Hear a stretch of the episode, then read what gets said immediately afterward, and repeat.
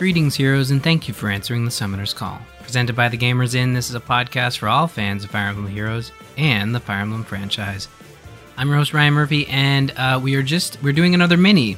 Uh, we had a scheduling mix-up. Uh, we were supposed to record Monday night, and uh, the holidays got the best of us yet again. So here's the deal: uh, I'm going to catch us up on Book Seven and the new heroes that arrived with Book Seven. And then we will return next week, just after Christmas, to talk about the holiday heroes. So it'll be a very festive episode. Um, let's start with the banners running right now. We have the weekly revival 32 and 64 banners running. Uh, as mentioned, our topic this week, the Book 7 Begins banner with Seiðr and more running until the 22nd. Tempest Trials is running till the 25th. Heroes with catch skills running until the 25th as well. Cain enables battle running until the 30th, and taking us into the new year, double special heroes running until the 2nd, and holiday handoff going until the 15th. That's the new holiday banner that we'll talk about next week. Uh, and I will save my summoning for next week as well because they're all off the holiday banner.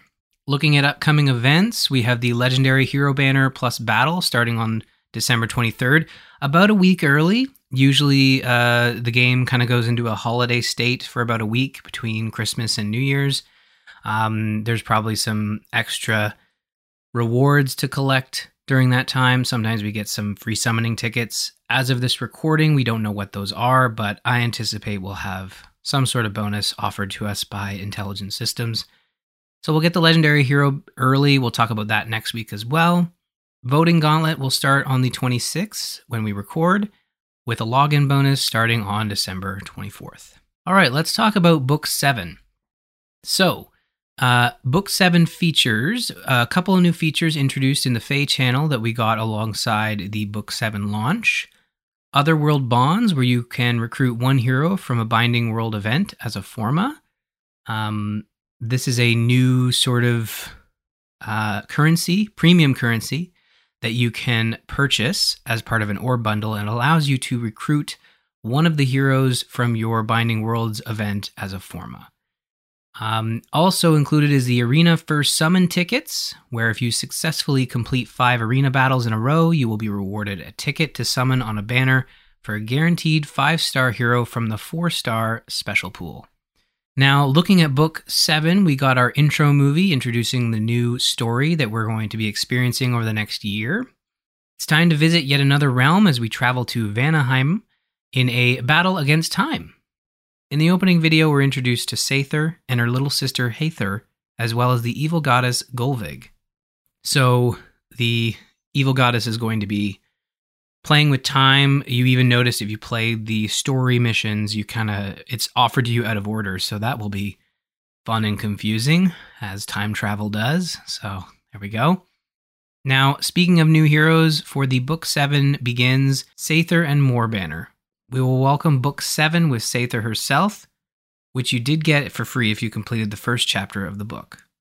Um, alongside heroes from fire emblem fates joining her on the banner and we'll kick things off with rearmed Ophelia, Starlit Maiden. Ophelia is the daughter of Odin, the mage chosen by destiny. Rumor has it she's a chosen one herself, or at least that's what she claims. Ophelia is a red tome infantry rearmed hero wielding arcane eclipse, which accelerates special trigger cooldown count minus one. At the start of turn one, grants special cooldown count minus one, at start of combat, if unit's HP is greater than or equal to 25%, grants attack slash speed slash defense slash resistance plus 5 to unit.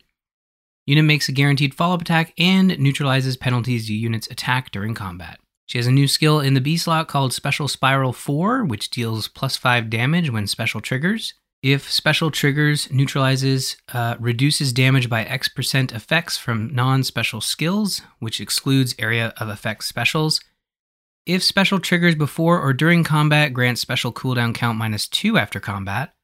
Rounding out her kit is Luna as a special, attack slash resistance finish 4 in the A slot, and times pulse 3 in the C slot. Next up, we have uh, Caeldori, Perfect Angel.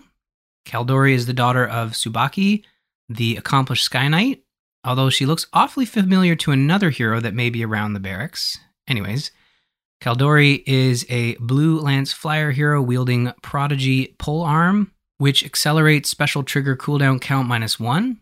At start of combat, if unit's HP is greater than or equal to 25%, grants attack slash speed slash defense slash resistance plus 5 to unit, and neutralizes effects that guarantee foes follow up attacks and effects that prevent units' follow up attacks during combat.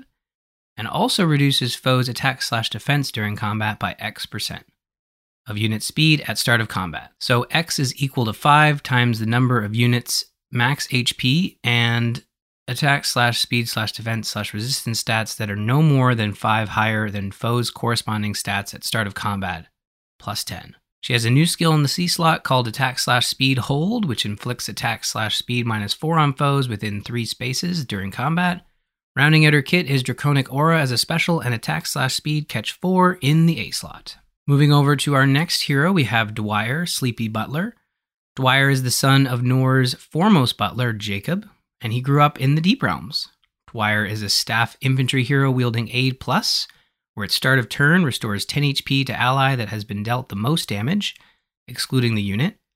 Being the four star hero of the banner, he has no new skills, but rounding out his kit is Martyr Plus as an assist, Heavenly Light as a special, ARD attack slash resistance 3 in the A slot, and speed tactic 3 in the C slot. Now we get to our uh, book 7 hero, Seiðr, Goddess of Hope. She's a goddess of Vanaheim, the realm of light, which exists separately from the world of Midgard. Seiðr came to rescue our Askr heroes from Gullveig, the Golden Seer. Apparently, she wants to change the future to save them from some sort of ruin. Seiðr is available on the banner, but can also be unlocked for free by completing Book 7, Chapter 13 5. She is a green cavalry Astra mythic hero wielding Seiðr. Accelerate special trigger cooldown count minus 1. At start of turn, if unit is within two spaces of an ally, grants the following effect to unit and allies within two spaces of unit for one turn. Foe cannot make a follow up attack. If unit initiates combat or is within two spaces of an ally, grants attack slash speed slash defense slash resistance plus five to unit during combat. Unit makes a guaranteed follow up attack, and unit deals damage equal to 20% of unit's resistance, including when dealing damage with a special triggered uh, before combat. She has two new skills, including chill attack slash resistance 3 in the B slot. At start of turn, inflicts attack slash resistance minus 6 on foe. Uh, on the enemy team with the highest attack plus resistance total and foes within two spaces of that foe through their next actions.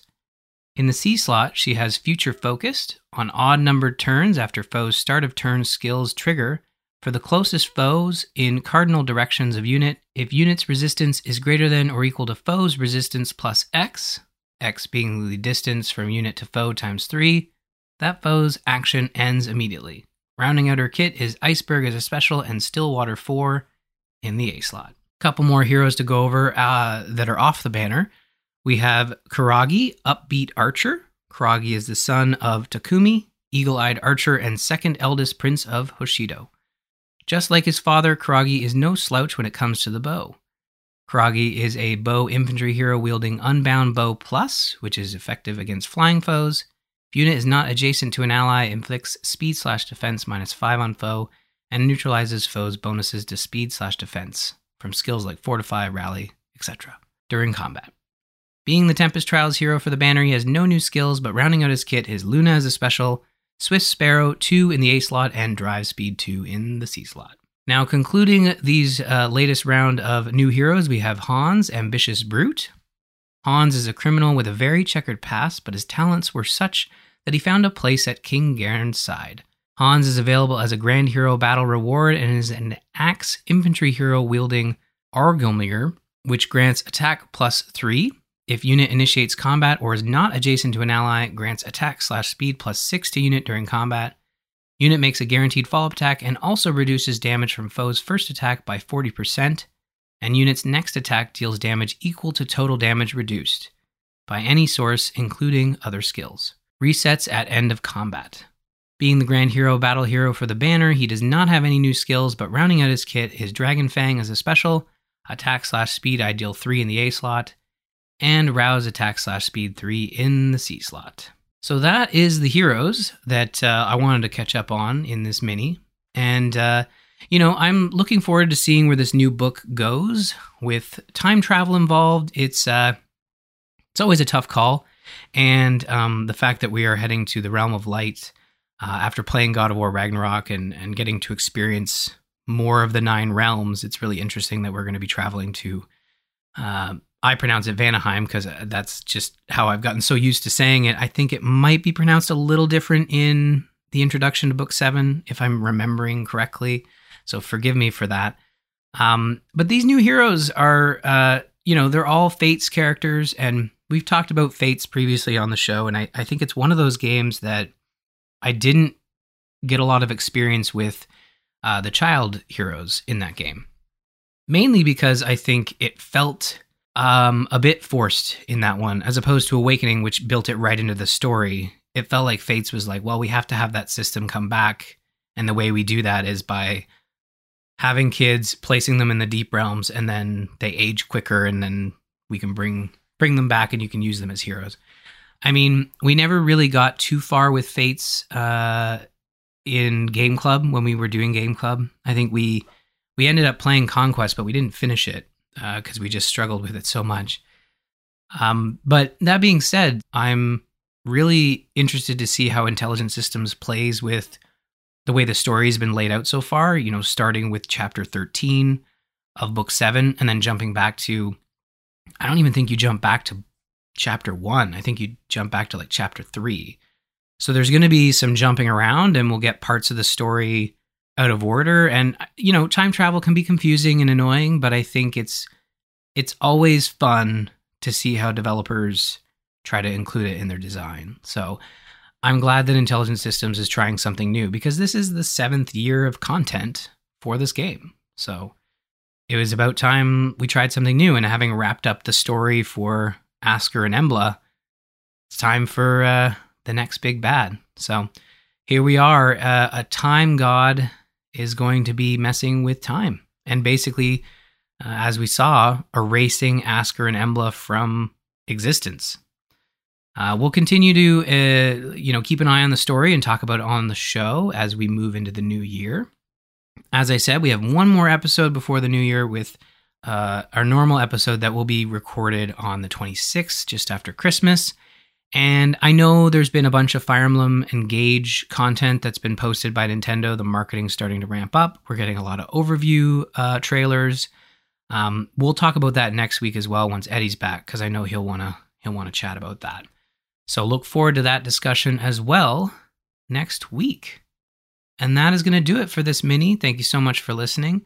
You can visit us on the web at gamersinpodcast.com slash fay. Check out the Fire Emblem channel in the Gamers Inn Discord at bit.ly slash TGI Discord. Follow us on Twitter. You can find me at R. Murphy, Eddie at Dralfear, and don't forget to follow at the Gamers Inn for show updates. Be sure to check out serenesforest.net, our go to resource for Fire Emblem news and information.